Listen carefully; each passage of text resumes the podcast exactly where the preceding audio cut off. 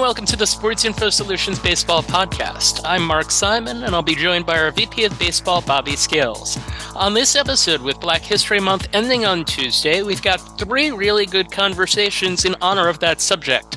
Four time Gold Glove Award winner Marquis Grissom stopped by to reminisce about a great catch, and more importantly, talk about passing on the legacy to black baseball players of the future. Tyrone Brooks at MLB joins us. He's the Senior Director of the Front Office and Field Staff Diversity Pipeline Program at Major League Baseball. We'll talk about what he does and how it impacts the baseball community. And children's book author Matt Tavares gives us a history lesson from his book, Henry Aaron's Dream, a book that was recently in the news. We'll explain. Let's get to it.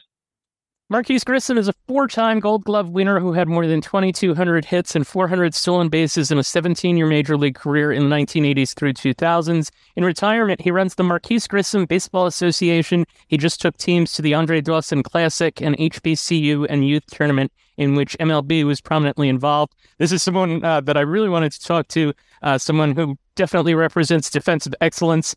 All right. We always ask people to start the show to take us back to an early catch from their career, but I want to do something specific with you. You caught the first, the final out of a World Series. There's nothing that's going to be better than that. What's the second best catch, second favorite catch that you ever made? Well, my second favorite catch is probably going to be the uh, final out of Dennis Martinez's perfect game against the LA Dodgers. Uh, being in a unique situation where a couple of innings before that when Mike Piazza hit a line drive to right center field. I think I got such a great jump on that ball, pretty much running in the right uh, center field gap before the pitch even left in his hand. To me, that was um that was a that was another great play and a great catch that I made. And Snow caught the ball, and when I came flipped over, I Snow caught the ball, and I really don't know how I held on to it, but I knew it was going to be a special day because Dennis Martinez was almost like an artist out there drawing a painting. How how important was anticipation to your catch making? Well, anticipation and instincts in the Florida game. Dennis was dealing, and uh, he fell behind the Mike Piazza. So I decided, hey, let me shade two steps over to the right center because I'm giving the advantage to Mike Piazza. Dennis wasn't an overpowering pitcher, and Mike Piazza was a hell of a hitter. So uh, I gave the credit to Mike Piazza, and uh, Dennis made the pitch and put it in the right spot, and I was able to be at the right spot at the right time. Marquis, I want to I want to ask you about you, you touched on defense, obviously, right? And you talked about the anticipation. Where did you learn that? Where did you learn that? And now, how do you teach that to the players that you work with in your in your academy, or just players that you come across in general? Well, Bobby, I think first of all, I, I learned that just playing in the street, stick ball in the street with my brothers and sisters and the neighborhood uh, kids who were very athletic, and uh, you you try to get those instincts in football, basketball, baseball, which I played all you know, it's just a, a continuous uh, work ethic that I, I, applied once I started playing baseball and, and, and, organized ball at seven and had great coaches along the way to, to really sharpen and hone up on the skills uh, at an early age, which I thought was key. You know, really learn the fundamentals at seven, eight, nine, 10 year old. Then if you're able to pass as the dimensions get bigger, uh, you can you can play this game for a long time if you have the fundamentals. What do you teach kids when you teach them defense? Uh, defense. defense. How to how to get a good jump on the ball, how to react, the routes to the ball, uh, movement, knowing um, you know, when the ball is headed to the plate to the hitting zone, you have to have something moving. And I think you got to see the ball off the bat. Got to listen for the sound. You know, at that level when you're using wood bat, a little bit on uh, with aluminum bat as well.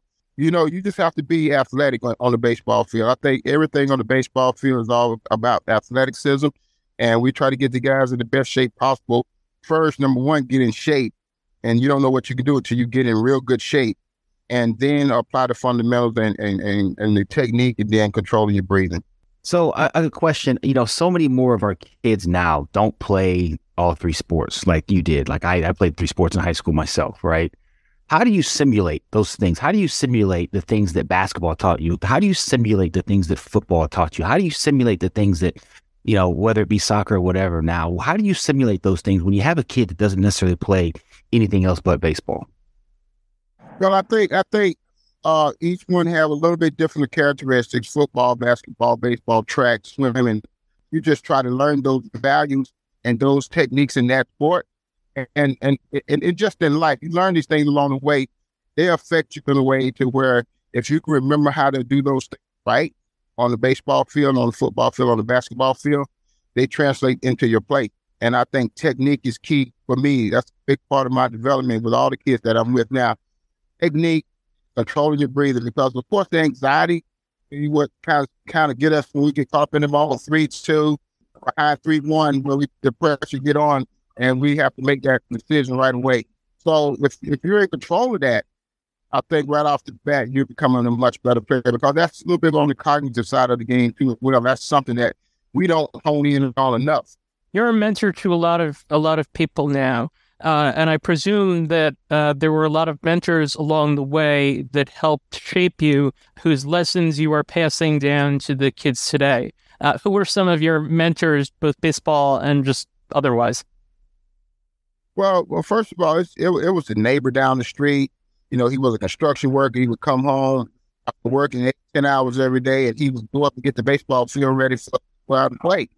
And he would line the field up. I just thought that was um, an unbelievable spot for me as a kid to see somebody take such uh, responsibility of taking care of the neighborhood and, and giving us an opportunity to play in a safe environment.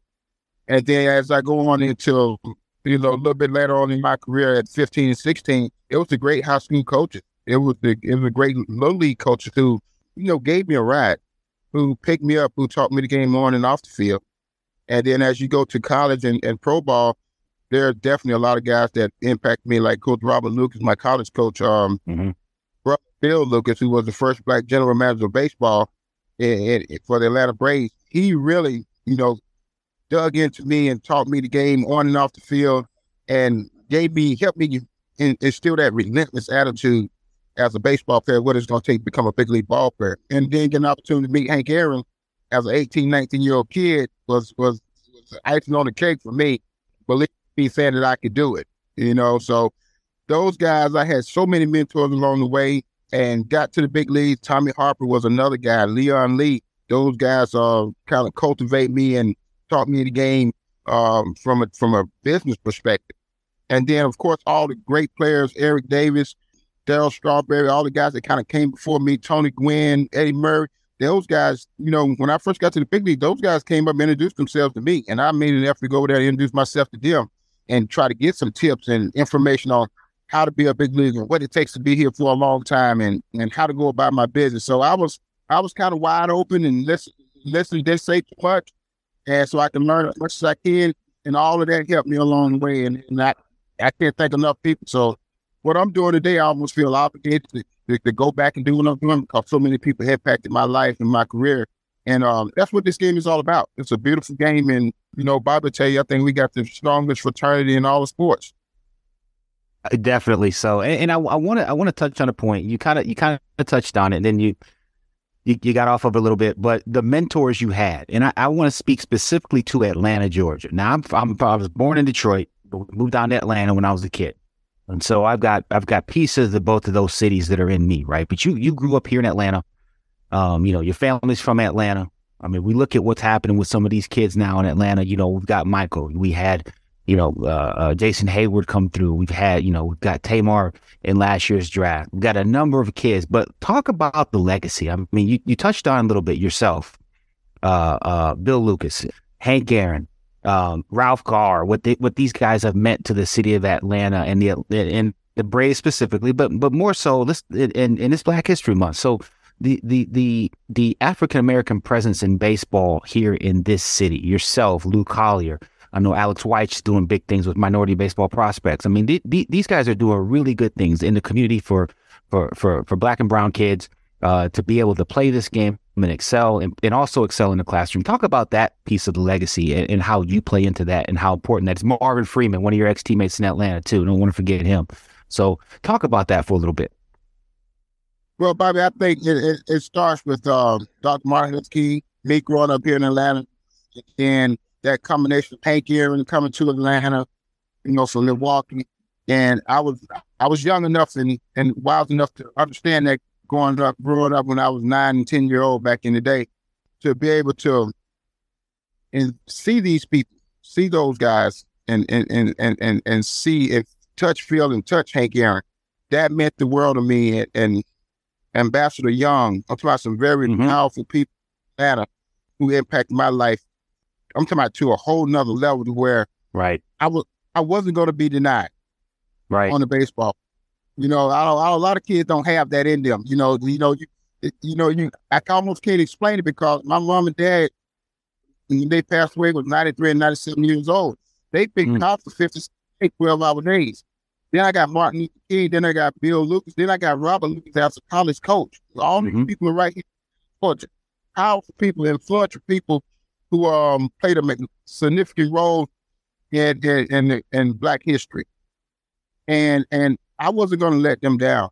I wasn't going to let them down. I went to college in Florida, and then because of Robert Lucas. That's that's huge. That's huge. Yeah, and on, and on top of it too, your brother now at, at over at Morehouse.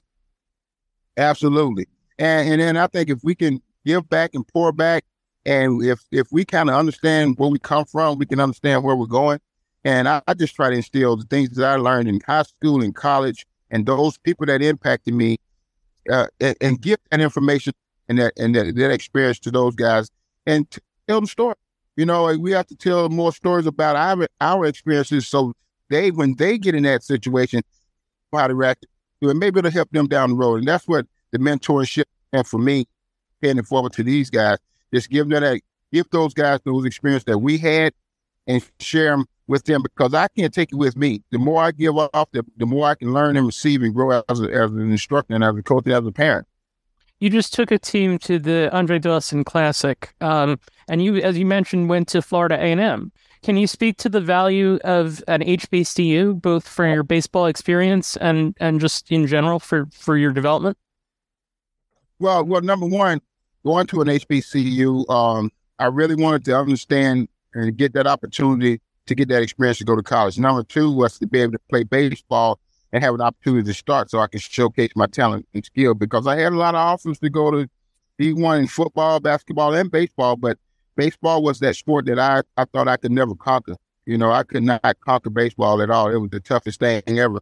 And so that was the biggest challenge for me going and not only getting an opportunity to go to an HBCU where I think I I thrived the best because of the professors that we had that was so engaged in our growth, the coaches that I had, and Robert Lucas and Coach uh, Robert Durant, and uh, the, the love and the family atmosphere that I felt when I was when I left home, and of course, um, a lot of a lot of people that look just like me, and uh, we're all we're all headed in the same direction, trying to get an education and advance ourselves to the next level. So it was it was an unbelievable experience for me to go to an HBCU. I got a player that I want to ask you about uh, someone that uh, I mentioned before, but someone that came came through your ranks uh, and just continues the center field legacy in Atlanta. Uh, one of our favorites here, Michael Harris. Um, what's your take on his progression as a major leaguer and how impressive he's looked so far? Well, well, he looked outstanding. You know, he's playing a good brand of baseball.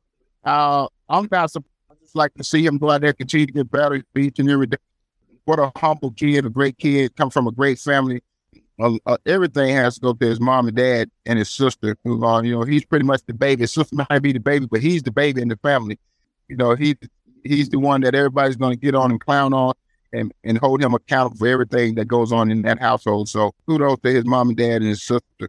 But um, outstanding player. He's going to be an outstanding player for a long period of time, man. If he just continue to work and grow and learn the game and continue to get better and better, and um, a guy that wants to be in Atlanta wanted to be in Atlanta Braves and getting that opportunity to start in center field, same position that I played.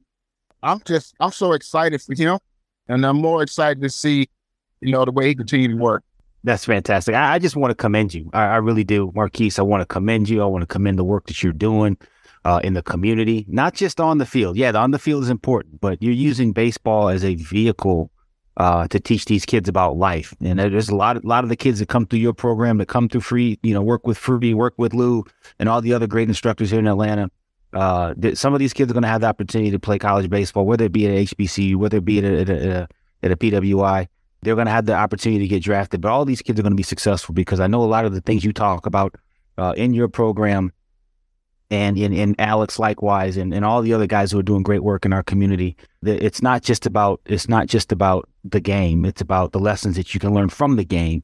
And, and it's about getting the grades and, and getting an education to where you can do whatever you want to do. And if baseball is continues to be an option for you, then it's so be it. But I just want to commend you and tip my cap to you. Appreciate you. Appreciate what you're doing.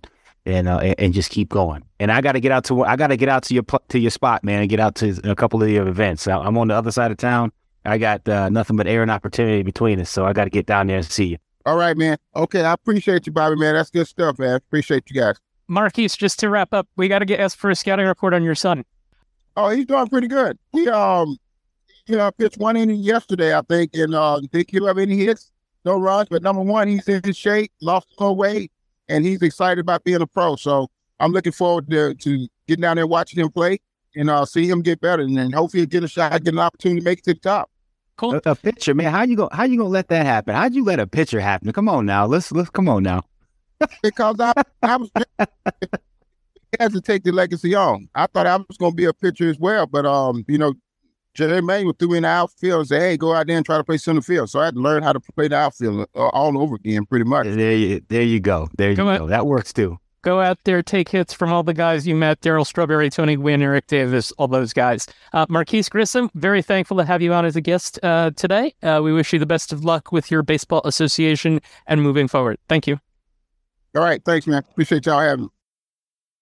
Tyrone Brooks is the Senior Director, Front Office and Field Staff Diversity Pipeline Program for Major League Baseball. He's also the founder of the Baseball Industry Network, which has more than 40,000 members. He previously worked for the Braves, Pirates, and Guardians in a bunch of prominent roles.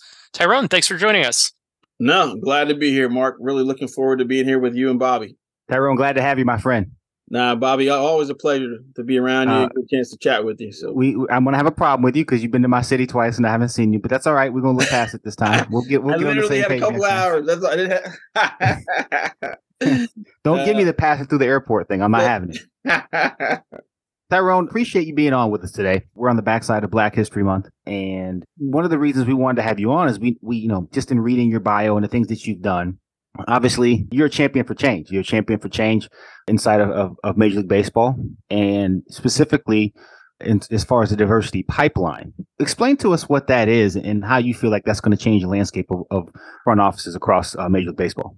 No, thanks, Bobby. It's, it's a good question. You know, um, and really, a lot of this really kind of evolves back to my own background and my own initial start. You know, growing up, I loved the game of baseball as a kid. My, my first game was at five years old when I went to Memorial Stadium. And one of the memories I have at that time, which I, I hope more of our kids fully can have that same type of experience, is when you see players on the field that look like you, mm. has a way of having that connection. And for me, that was the case of seeing players like Eddie Murray and Al Bumbry, Ken Singleton, you know, players that looked like me that helped me identify. And Eddie Murray ended up being my my favorite player, still is my favorite player of all time, thanks to that that first initial opportunity. And you know, for me, that was that was almost like my first lesson about related to diversity and seeing that with those players on the field. And that's one thing that our our uh, baseball and softball development department, which uh, is led by Tony Reagins and also Del Matthews, what they're trying to do is make sure we're helping have and building that pipeline, especially get more kids playing the game. But when it when it comes back to it, it's having that opportunity, you know, having the opportunity, not one, understanding that there can be truly be a career for you in baseball outside of playing. Not everyone's going to have your ability, Bobby Scales, and what you were able to do in playing the big leagues to have that type of, uh, you know, when you were able to obviously go play at Michigan and, and then have your chance to go play professionally and then transition into the game. But it's like what we're trying to make sure that individuals can understand you can take those experiences you, you've had as a player, or even if you haven't had the experiences as a player, you can take those and have you can be a fan of the game and have an opportunity to have a fully a career. I just happened to I was in my late in my in my college career. I had worked as a photographer in college, covering pretty much every sport at the University of Maryland, and I just happened to be in my going into my last semester, and I haven't found a book called the Internship Bible, and uh, hopefully I'm not maybe I'm plugging it, but I just happened to see it and they're in still it's like in its 10th or 11th edition, it still exists. And when I saw the Internship Bible, it had a small section on sports teams, and it just happened to have information about the Atlanta Braves having an internship program that was developed by Hank Aaron, uh, the Hall of Famer and legend, Stan Kasten, who was at that time uh, the uh, president of the Braves and now the president CEO of the Dodgers and also Ruby Lucas, who was the widow of the late Bill Lucas. So I just happened to see that, and it was all of a sudden I saw something that was maybe a possibility, and that that was all I was looking for to start with. And once I went ahead and applied and got the opportunity, got the call, you know, literally a month before I graduated, I got the the call to get started in a game, and then I just ran with it. But it was just something where now we have this opportunity. I'm I'm getting a chance to pay it forward, and thanks to all the wisdom and others that shared and put and poured their energy and time into me, you know, now I get that chance to try to hopefully make a difference in getting folks it started getting an opportunity, you know, with the focus on, on helping people of color and women to get a start in baseball operations. In many cases, it's just building that awareness that can let people know, hey, this is something I can do. When whether I want to work in the front office to hopefully be on that pathway to learning more about contracts or analytics, or want to do something in as a become a scout, become a coach. All these different options are all of it. If you, if you have an experience with understanding programming or engineering, there's so much things that are out there for somebody. And also just trying to let people know, even even if it's outside the diversity pipeline program, if you have a skill, understanding, or something you're interested in, whether it's accounting, finance, sales, marketing, or helping to continue to build baseball, softball in the community, there's a this is a there's a place for you. You know, with our 30 major league clubs, all of the minor league teams across the country, and in addition to our office of the commissioner. So it's just like trying to lay that foundation for folks and knowing a big part of really with this program is just laying hey, there's all different ways you can get in, whether it's through an internship, through a, a, trainee program, or a fellowship, including our MLB Diversity Fellowship program. All different ways that you can get started and get yourself in the door. And it just once you get in the door, then it's a matter of what you can kind of make it make of it from there, with the goal that we're going to help support you. And you know, when I'm talking to candidates, I'm truly trying to let them know, hey, I'm I'm gonna I'm here for the journey to help you. I've been on this journey myself, but I want to make sure you have the resources you need to be successful moving forward. Even going before they even get into the actual process, looking at their resume, giving feedback on that because that's that's a starting point. You know, I want to make sure that they have they're going to be able to put their best foot forward in any process they go in through, and then also making sure that they know what things they're what challenges they may face going forward with the idea that hey, it's obviously it's not maybe not for everybody, but here's an opportunity to do something hopefully that you love and have an opportunity to do it each and every day. So, how is your career path instructive for others beyond getting that first job? Like, once you were within baseball and you moved from one team to another, is there like a defining moment? Is there something that you could pinpoint that is something that is a good kind of like teaching point for a, younger person? Yeah, I, think one one thing that really for me that was important. One, it was I, I had really good mentors along the way, especially when I first got in the door, that were very willing to share one thing during that time period, front offices were a lot smaller. So you were able to have and build those relationships very easily with folks, but also just having an outpouring of people that were willing to spend time with me, whether it was Paul Snyder, legendary scouting director, or Dayton Moore had just came in our office in Atlanta during that time, learning from him, and also having people that I started to meet at other teams early in my career too, who were willing to share knowledge. And, and with that, it was something where even as I continued to make my way in and starting to continue to grow, I also understood I felt a certain obligation to try to reach back and help other people. And that's where when I created the Baseball Industry Network back in 2009, at the time I was working for Cleveland and I just started when I would look around, I would remember I would always get people asking me questions about, Hey, how did you get in? How did you break in? And, and I was very fortunate. I didn't have any roadblocks when I first got in. It was just a, somehow it just naturally just happened where I got very lucky, right place, right time and the time when I got hired full time, my my internship was supposed to only be for three months, and I got hired in a month and a half thanks to being in the right place, right time. One of our staff members left, and then out here I was in the door as a full time employee. You know, but what I wanted to do, hey, what can I do to try to make sure I'm reaching back to help others? Because one, I could see them when I created a network. It was one I saw they were baseball people on LinkedIn, but they were literally just scattered everywhere. So I just wanted to make sure bring or create a place that would be, I felt like a safe place that would bring people together with the opportunity to share knowledge and help those that are really enthusiastic about trying to have a career in the game and also have those who have already taken those steps have them also be willing to be you know be able to share and connect with others knowing hey i've been in those same shoes and i want to see if i can help you as well so you know that is something that really has just fully resonated with me throughout. Tyrone, so describe oh, you, you described kind of your your your the calling as to why mm-hmm. you ended up in the seat you're in. Obviously, you know, you you were with a number of clubs. You were with Pittsburgh when you when you took this role with MLB, and you're on your pathway, man. You're on you're on you're you're on your way on, in that Neal Huntington regime. You know, you had uh, significant responsibilities within that player personnel department. Tremendous scout, worked your way up, did the hard work with several different clubs. You're on a GM path, man. What was the impetus? I mean, when when this opportunity was presented to you with Major League Baseball, you know, you're on a GM path. You're on a path to sit in the corner office that many of us who got in the game, myself included, wanted to have that job. But this was more. This felt to me, and I'm I'm, I'm asking, I guess, it mm-hmm. seems to me you chose something that seemed more important in the grander scale. Talk talk to us about that, and then talk to us about what that looks like right now. You know, anybody who follows Tyrone Brooks on social media, you know where he is and what he's doing. he's everywhere. He's doing all kinds of cool stuff with a lot of really cool young people. But w- walk us through what a day, a week in the life of Tyrone Brooks looks like as you try to, you know, make sure that people have awareness of what they can be, and then more importantly, baseball front offices know that there's talented people out there. Yeah, Bobby. Uh, when it when it really kind of came about, I mean, back in the fall of 2015, it was like all of a sudden the culmination of things I've been you know, dreaming for, having that chance to hopefully get in that seat to become a GM. At the time, it's kind of a funny story. I, I was in Japan at the moment. I was at the time I was scouting players over there, right in basically in like late August, going into early September, and all of a sudden I got the call from Neal Huntington saying, "Hey, the Milwaukee Brewers want to talk to you about becoming their GM and go through the interview process. And all of a sudden, it's like, man, your head is like spinning, like, oh man, wow, this is that moment I've been sort of dreaming of. And made the 13 hour flight back to the States and was trying to get myself kind of ready and prepared. And it's obviously thinking about things that you've been experiencing throughout your whole entire career. Now it's just a matter of having to be able to be able to clearly display that and just just really express your passion, your vision for how you would build an organization. So I ended up uh, meeting with the Brewers, met with their owner, Mark Attanasio, and a group of folks out in California, went through it, process, and enjoyed it. I learned a ton from it.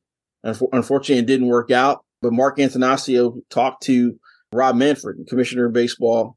And at the time, they were looking at trying to build a diversity pipeline program. And with that, I was initially asked about being on an advisory board, which we we have today, that basically helps to me as we're planning for things that we're trying to do. And I was definitely on board with the idea of trying to help from that perspective. But then I just started, once I found out they were actually looking for somebody to run the day to day of the program. And that really just piqued my curiosity because of, I had already been informally helping folks through the baseball industry network. And here was a case where I just thought, you know, Hank Aaron and so many others poured so much time and energy into me. And here maybe here's a chance to help grow the game even further on a bigger scale in addition to what I was doing already. And that's where I, it just really felt like something that was just right for me at that time. And, you know, even when I talked to, to Neal Huntington, you know, we had great talks when I was trying to just figure out what I wanted to do as far as that next step. And, and he told me a lot, Hey, this will probably never prohibit, this won't prohibit you from continuing to grow if you want to take that step front office wise, you know. But I just felt also there was a lot to possibly learn being in the commissioner's office too, being around a lot of great people there. I just felt there was a lot to offer from the experience, in addition to something I was already passionate about as far as helping people. And and, and that was the, the main main reason why I felt it was such a good move at the time.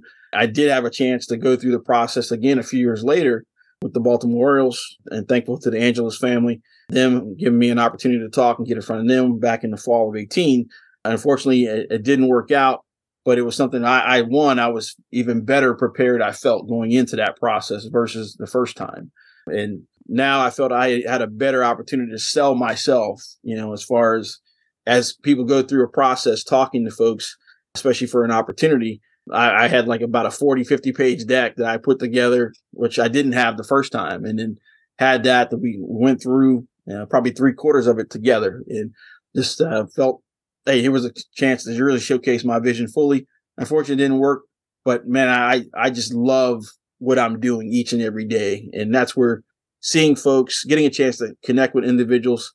And that's when you, when you get that phone call or that text or email saying they got a, an opportunity to get started, you know, that's where it's all about. It's, it's, getting on that journey, starting that journey. and understanding. And I try to explain to folks, it's about it's about a marathon. It's not a sprint, you know. And understanding, find your your place where you fit in this game, and then also just continue to develop and grow along the way. And then with the idea, and I, I tell folks, if it's if it's about like pure money, then you can make a lot more money in other industries to start with. But if it's about doing something that you're going to feel fulfilled dealing with each and every day, where it doesn't really truly feel like work, that's what baseball has to provide has an opportunity to provide for somebody.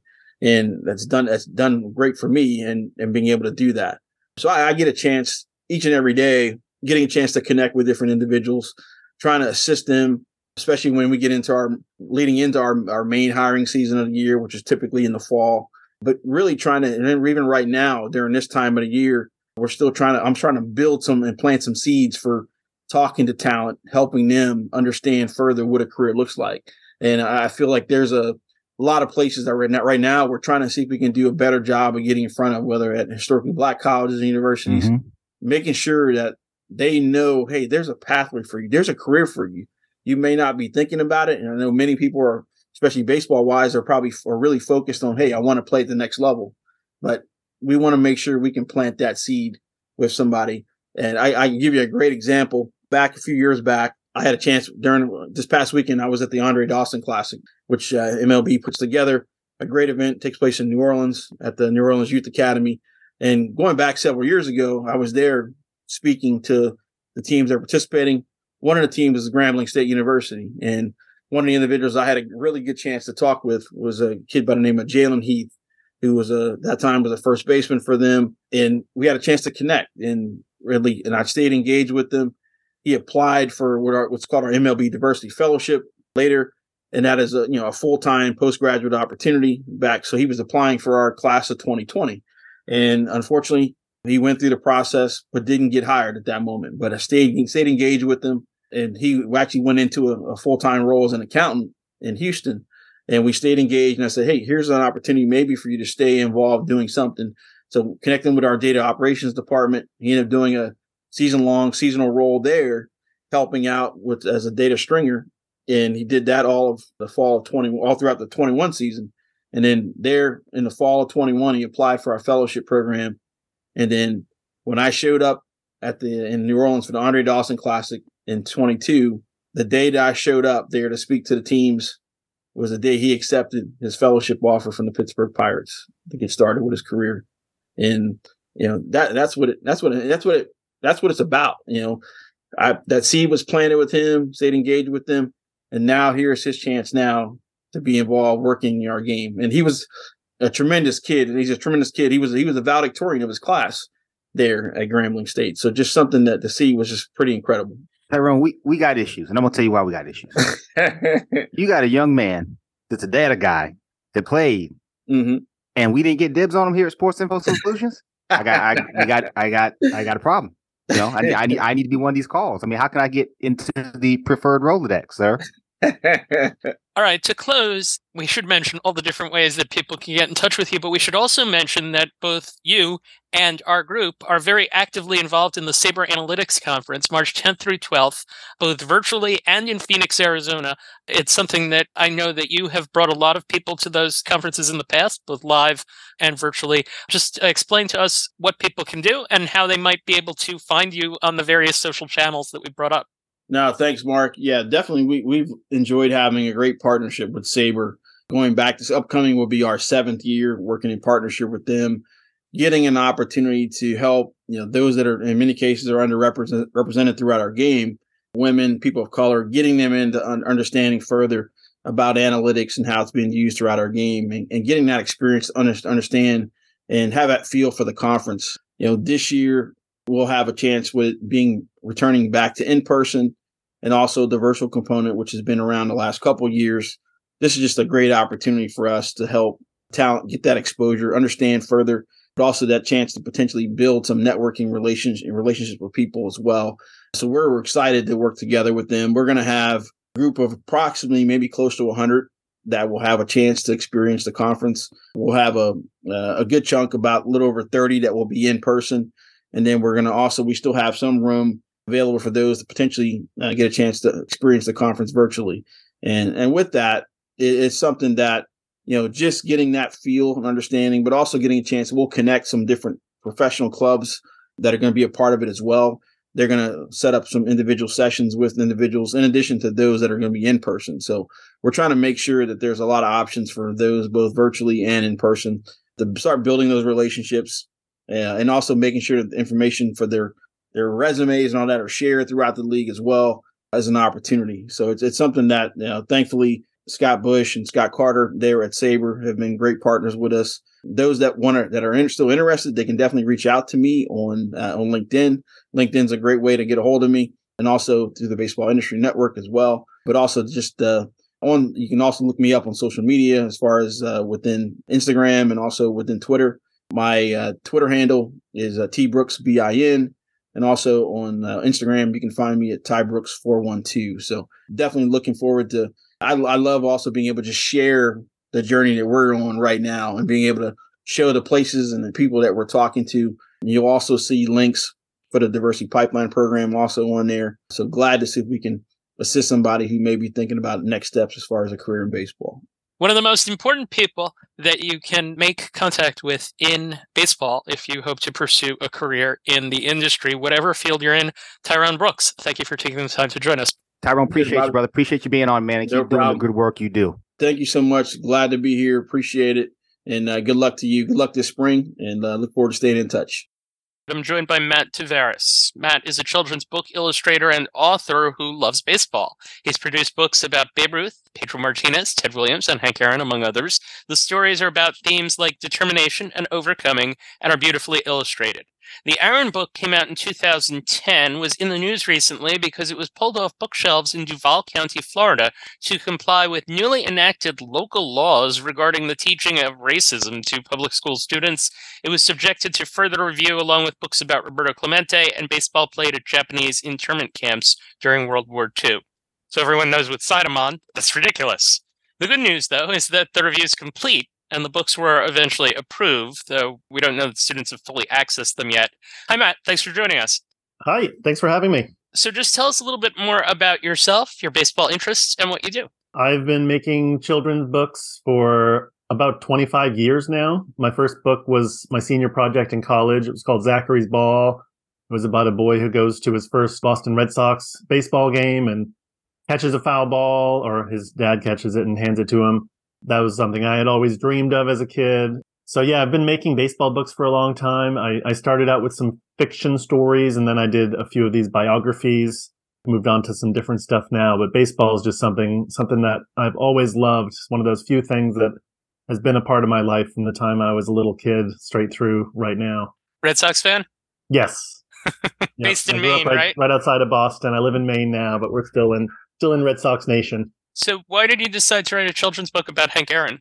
Mostly because I had been, I, I've always loved reading about baseball and the history of baseball, and I read his autobiography, I Had a Hammer, which is a really good book. I mean, as far as like a lot of times autobiographies written by athletes are kind of fun to read, but there are a lot of stories of maybe bragging about this or that in the old days. And, uh, but his book was just a really thought provoking, good book. And I realized when I read that, I never really knew much about his early years. Like most of what I knew about Hank Aaron was about him chasing Babe Ruth's home run record and, and sort of what he went through during that. But just reading about what it took for him to go from his childhood, you know, growing up in Mobile, Alabama in the 1930s and 1940s, where he wasn't allowed to even play on the fields in his town, going from that just to make it to the big leagues. It was such an amazing story. So I felt like I wanted to make a book for kids about that specifically. And certainly an appropriate topic of discussion Black History Month. Also, something that a lot of people don't know about Hank Aaron was that he was a great defensive outfielder, since we talk so much about defense on the show. In addition to being the home run king, won the Gold Glove in 1958, 59, and 60. And I understand there are some pictures uh, related to Hank Aaron and defense in the book, right? Yes, there's there's one of him playing second base. Neat. That's something I didn't realize. You know, when he was in the minors, he started out as an infielder one of the highlights of the book is the story of Hank Aaron's how Hank Aaron's career began. Let's let's do one storytelling here. You just tell us how that happened. All right. So in every book I read about Hank Aaron when I was working on this book, there's this great story of how he got his first shot at playing for the big league team in in spring training, and it was uh, spring training 1954, I believe. It's been a while, and he was sort of on the minor league team. But as the story goes, one day Bobby Thomson on on March 13th, Bobby Thomson broke his ankle, and then because of that, the next day Henry Aaron got to the park and found out he's in the starting lineup for the Braves for the big league team against the Red Sox on March 14th. And supposedly he hit a home run in this game. And just the sound of the bat hitting the ball was so amazing and unique and, and spectacular that the great Ted Williams, who was not even in the game anymore, came running out from the clubhouse and said, Who hit that ball? Because he knew whoever hit that ball was somebody special. And it was this minor leaguer named Hank Aaron. Awesome story. So I included that in my book. Um, my editor had the idea let's show him seeing his name in the lineup for the first time. So in order to to draw that, I needed to know the lineups. So I looked through like on on newspaper archive. I found like a Milwaukee newspaper that covered the Braves in spring training in 1954. I get March 13th. I see Bobby Thomson breaks his ankle. All right, perfect. Just have to check the box score from the next day. But it turns out the next day the Braves did not play the Red Sox. They were both in different cities playing different teams. I checked all my books I'm like, no, it says March 14th. It's on timelines of Henry Aaron's life. That's the day it happened, but they didn't play each other that day. So I looked through all of spring training. Finally, I found a game on March 10th. Braves play the Red Sox. Henry Aaron's leading off, playing left field, I think. Um, he hits a home run. So that was the game. But Bobby Thomson hadn't broken his ankle yet. So, so all this time I had read like, oh, that was his, like you said, it was his big break. He had earned his way into the starting lineup before Bobby Thomson broke his ankle. And then I also noticed, I looked through the Red Sox lineup, there was no Ted Williams. um, so I'm like, well, where the heck is Ted Williams? It turns out he broke his collarbone a few days before this, and he had surgery in Boston on March 9th. So there's no way he was even at that game. So it's, it's one of those stories that I think like sometimes when you're going through baseball history, old, old ball players tell tales and maybe they grow over the years. And Ted Williams probably years later remembered, thought he remembered some kid hitting a home run and hearing the sound and he probably made up the story and told reporters. He probably thought it was real. I don't know, but but yeah, you mentioned Howard Bryant's book. That's the first book I've read that actually tells that story the way it actually happened. But when my book came out, that book wasn't out yet. So I did on that page I tried to tell exactly the way it really did happen. So we're we're trying to be socially conscientious on this show, and the story kind of caught our eye. And from what I understand, there have been a few reactions to this book, which came out in 2010. One is certainly from the people who love it, and I think for good reason because it's it's it's a very impressive, as are some of your other works that I've looked at. Another is a more nuanced one, and you made a change in the past to reflect that. You didn't shy away from the racism that Aaron dealt with. It happened, and it's there in the book for everyone to see. There was a reference to what fans said when they taunted black players. You originally included the N word, and you then spoke to some concerned and parents and educators. You noted that they weren't like what's going on now is a little bit of a different conversation. You revised the book, you removed the the slur, and can you explain what you did and why you did it? Like when when we were first making the book, I mean, it was my first nonfiction book. I was really focused on getting the history right and telling the true, honest story of what really happened. I was so concerned about not wanting to sugarcoat what really happened and make it seem softer and gentler than than what the history really was. So in researching his story, that word was everywhere. It was something he dealt with every single day. You know, when he was breaking the color barrier in the South Atlantic League in 1953, he had legitimate reason to fear for his life every day just going out on the field. So when I first wrote the story, that word felt like it was a it was a horrible but but real part of the story. I imagined the book being for older kids, and I, I honestly, looking back, I don't think I thought enough about who the audience would be and where a book ends up. Like it, it it's a book that you know, if someone's buying a birthday gift for a five year old, they might see, oh, look, it's a baseball book. Little Billy loves baseball. Um, not expecting to see that word in it. So I, I kind of realized pretty quickly, like, that was i mean looking back it's the biggest mistake i've made in my career like it, it almost sounds ridiculous now like how did you ever put the n word in a children's book but at the time it felt like I, I just wanted to tell the truth and i figured the book would find find its appropriate audience but that's not really how it works once a book is out in the world you never know if, if an unsuspecting librarian is going to read it to a bunch of preschoolers and then find herself in a position she didn't expect to be in. And that's not what I intended. You know, I just wanted to honor this this story and this history.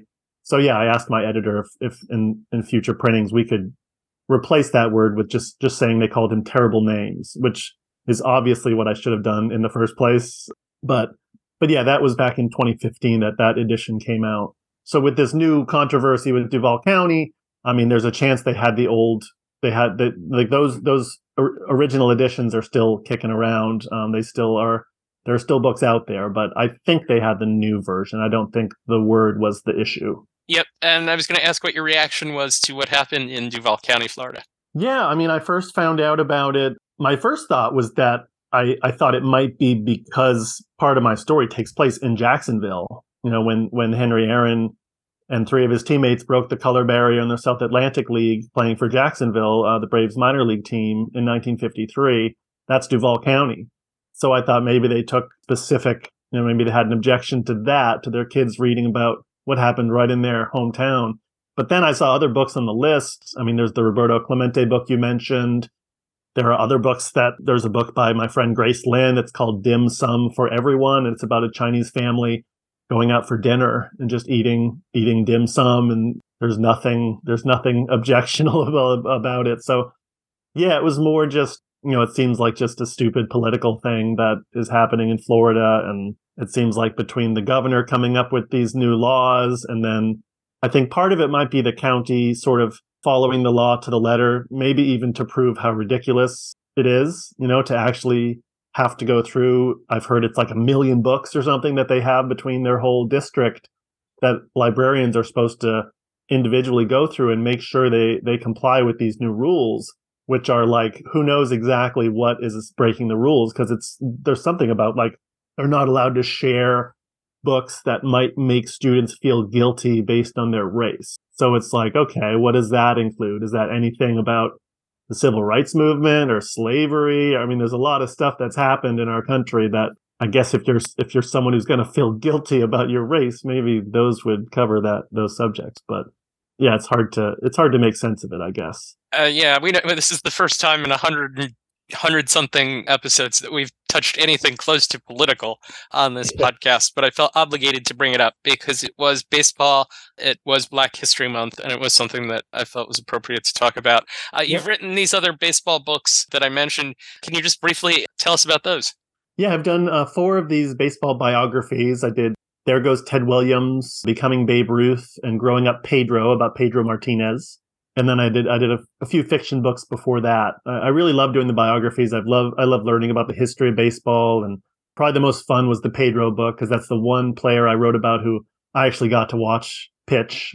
I was just thinking back to it was so much fun to be at Fenway when Pedro was pitching. The whole place just was electric, and it was it was interesting to you know learn about him as much as I could and learn what his childhood was like. And like that story kind of focuses on him and Ramon, his brother, and how they pursued their, this shared dream of making it to the big leagues together and uh, how they how they made that happen. Awesome. And uh, can we recommend that you do a, a, and I was thinking of a defense book that you could do. Could you do an Ozzie Smith biography next? Oh yeah, I always loved watching him. yep, and yeah. he's he's certainly very picture friendly, right? With the backflips yeah, and all flips those... and everything. Yeah, yeah. Yep. Awesome. And uh, and just tell us about your most recent book that's uh, that's coming out. I have my first graphic novel uh, is coming out in March. It's called Hoops, and it is a story about a girls' high school basketball team in the 1970s. And your books are appropriate for ages. I mean, the baseball biographies are sort of they're picture books, but they're longer than your typical little kid picture books. So maybe not like the very hungry caterpillar level, but I think of them for more to like first through maybe fourth or fifth grade. Graphic novel is sort of a longer format book I think of that middle grade, like third grade and up. But yeah, most of them are, are somewhere in that elementary range. You can find Matt, Matt's books at Amazon, wherever books are sold. You can find the Henry Aaron book on YouTube, as a matter of fact, someone reading it aloud. Is there anything else that people can do to be supportive to your work? Yeah, I mean, I, my website's tavaresbooks.com, and I'm, I'm at Tavares Books on most social media platforms Twitter, Facebook, Instagram yeah, that's pretty much it. And Hoops is available for pre order now. So that's the one I'm going to be out promoting soon. The book is Henry Aaron's Dream by Matt Tavares. I would certainly recommend reading it. Black History Month, great way to teach young people about the history of baseball, which we always like to promote here on the show. Matt, thanks for joining us. All right, so to close the show, I did want to do one question about something that's been front of mind recently because it deals with something that we track here at Sports Info Solutions. We track sliding, diving, and jumping catches. And during last season, Mike Cameron commented about a stat that we put out about Julio Rodriguez and diving catches. And Xander Bogaerts has spoken publicly to the San Diego media about how he's going to approach diving this season. And I'm um, looking into Riley Greene as we essentially as we speak, looking into Riley Greene and his having a large number of diving catches last season and wondering about how that impacts him. And I'm curious with spring training, is it possible to kind of like have a new plan for a season for a player like that where they don't necessarily tax their body? Or is it a case of kind of like once you get in games, that, that stuff's kind of forgotten? I, th- I think I think there's a nobility in in wanting to do what's right for the player's career and you know you know in the NFL they call you know when a guy doesn't make a tackle or he makes a half-hearted effort at a tackle they call it making a business decision. But you t- guys like Xander Bogaerts don't become guys like Xander Bogaerts by making business decisions. He's going to go do what he does and if he feels like he can get to the ball if he can dive for it he's going to do it.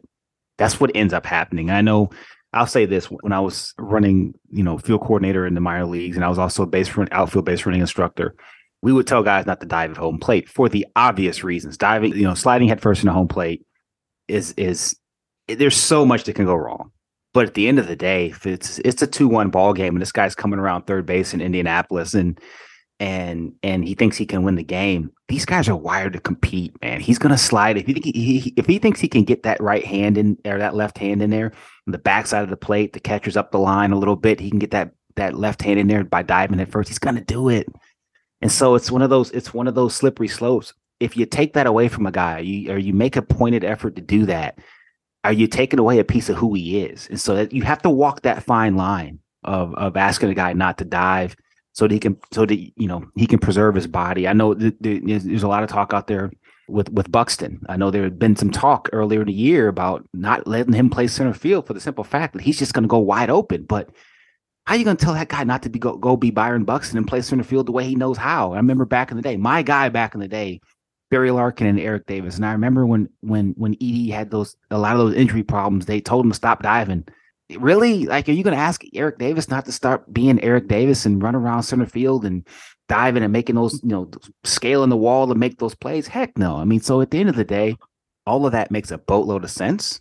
But when it comes down to it and it's real out there man he's going to he's to die for that ball in the hole. He's going to die for that ball in the middle. So you know uh, hopefully for baseball fans you got guys like Bogaerts and you got guys like Buxton and, and they just stay on the field and they stay healthy because they're so good and they're so dynamic. So I, I understand it and it makes sense as far as preparation goes. Maybe he doesn't do it in spring training, maybe, but you know, come April one, man, it's on. It's Xander, it's Julio Rodriguez, it's Riley Greene, it's a whole bunch of young players to talk about. Brandon Crawford is the one guy who said, and this was, I mean, by the point at which he said this, he was, you know, 32, 33 years old. Like mm-hmm. he realized there had come a point where he had to change things a little bit if he was going to keep playing because he, his body had taken a lot of wear and tear. But I imagine for the younger guys, it's a little bit of a different world because you're you're you know you still you're still feeling really good.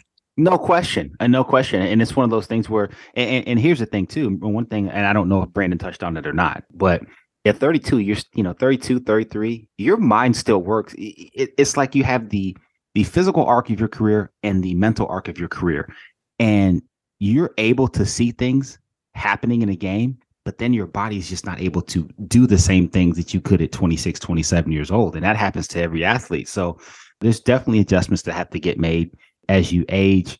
Sometimes it's really difficult to do. And, and, and one little short little anecdote I remember one year when I was in LA and I was with the Angels, of course, and, and Mike's kind of stopped running. Mike Trout, that is, stopped running, stopped stealing as many bags. And I, I'm not all I know is I think it was suggested to him that all the stolen bases were going to provide a boatload of wear and tear on his body. And the next year, it really bothered him. So he went back to stealing bags. And I think he got, I don't know, uh, you know, 30 or so, like he was capable of doing at that point in his career. So he's going to be who he is, you know. But yeah, you, you certainly do have to make adjustments as you get older. This wraps up the SIS Baseball podcast. For Marquis Grissom, Tyrone Brooks, and Matt Tavares, along with Bobby Scales and our producer Justin Stein, we'll see you in a couple of weeks. I'm Mark Simon. Thanks for tuning in. Thank you for tuning in to the SIS Baseball Podcast. If you like the show, please rate and review us on iTunes. If you have any questions, email the show at mark at sportsinfosolutions.com or tweet us at sportsinfo underscore SIS.